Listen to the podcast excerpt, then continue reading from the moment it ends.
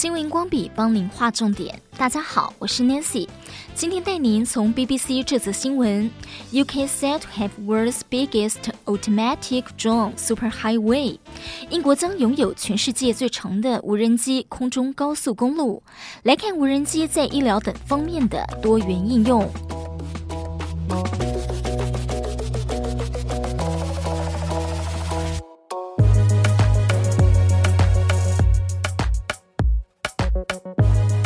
英国政府的这项计划 Project Skyway 预计在两年内完成，于二零二四年串联雷丁、牛津、剑桥、米尔顿凯恩斯、考文垂以及拉格比等多个南部及东南部城市的上方空域，长达两百六十五公里的空中运输网络，将能解决地面交通拥塞，缩短交通时间。Project Skyway 能够提升当地居民便利性，除了加速警察到达案发现场，还能缩短医疗部门运送疫苗和血液样本等紧急物品的时间，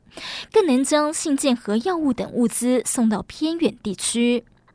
但到时候无人机多了，会不会发生碰撞意外，或者像塞车一样的塞机情形呢？空中高速公路的航线规划和管理有难度。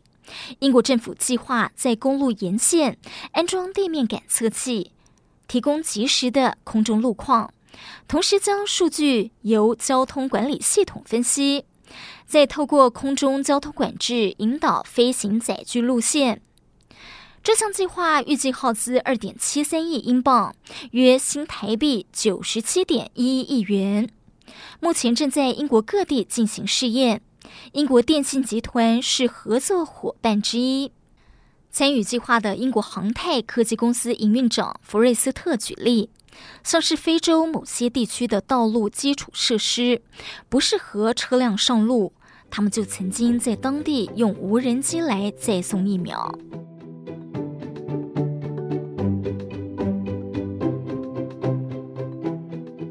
英国国民保健署 NHS。也曾经试用无人机来运送化疗药物，缩短城乡医疗距离。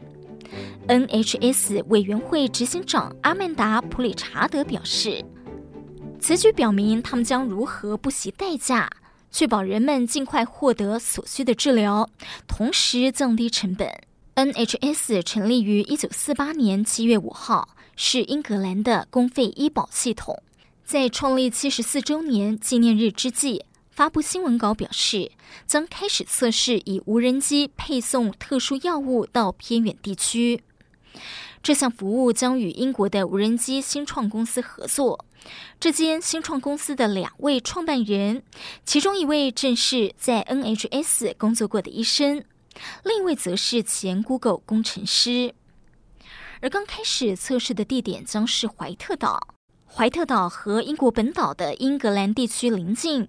直线距离只有三公里。但若以一般的交通方式搭船来往，船程要四小时之久。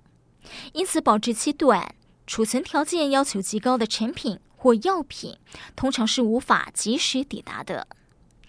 例如，癌症的化疗药物就无法到达怀特岛。让人唏嘘的是，怀特岛上明明设有医疗院所。但居民若有化疗的需求，仍必须到英格兰就诊才行。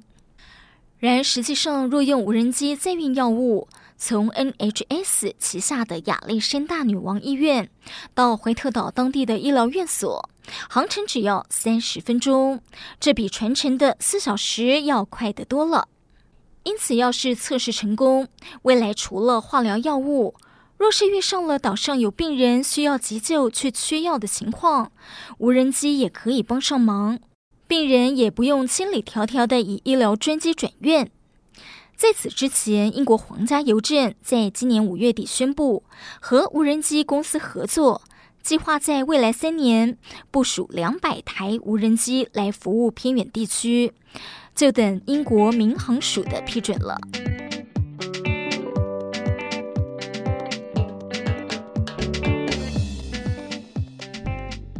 根据经济部国际合作处的资料，欧美和亚洲多座城市都已运用无人机进行新冠肺炎防疫，包括消毒、监控、宣导和送货等工作。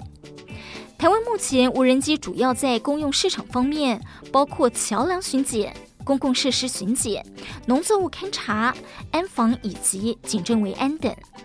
未来也将与许多新兴科技进行更紧密的整合，其中包括了人工智慧、物联网、感测技术、大数据应用、精准农业及物流系统等服务。国内外无人机的应用领域多元，为生活带来更多便利。新闻荧光笔提供您观点思考。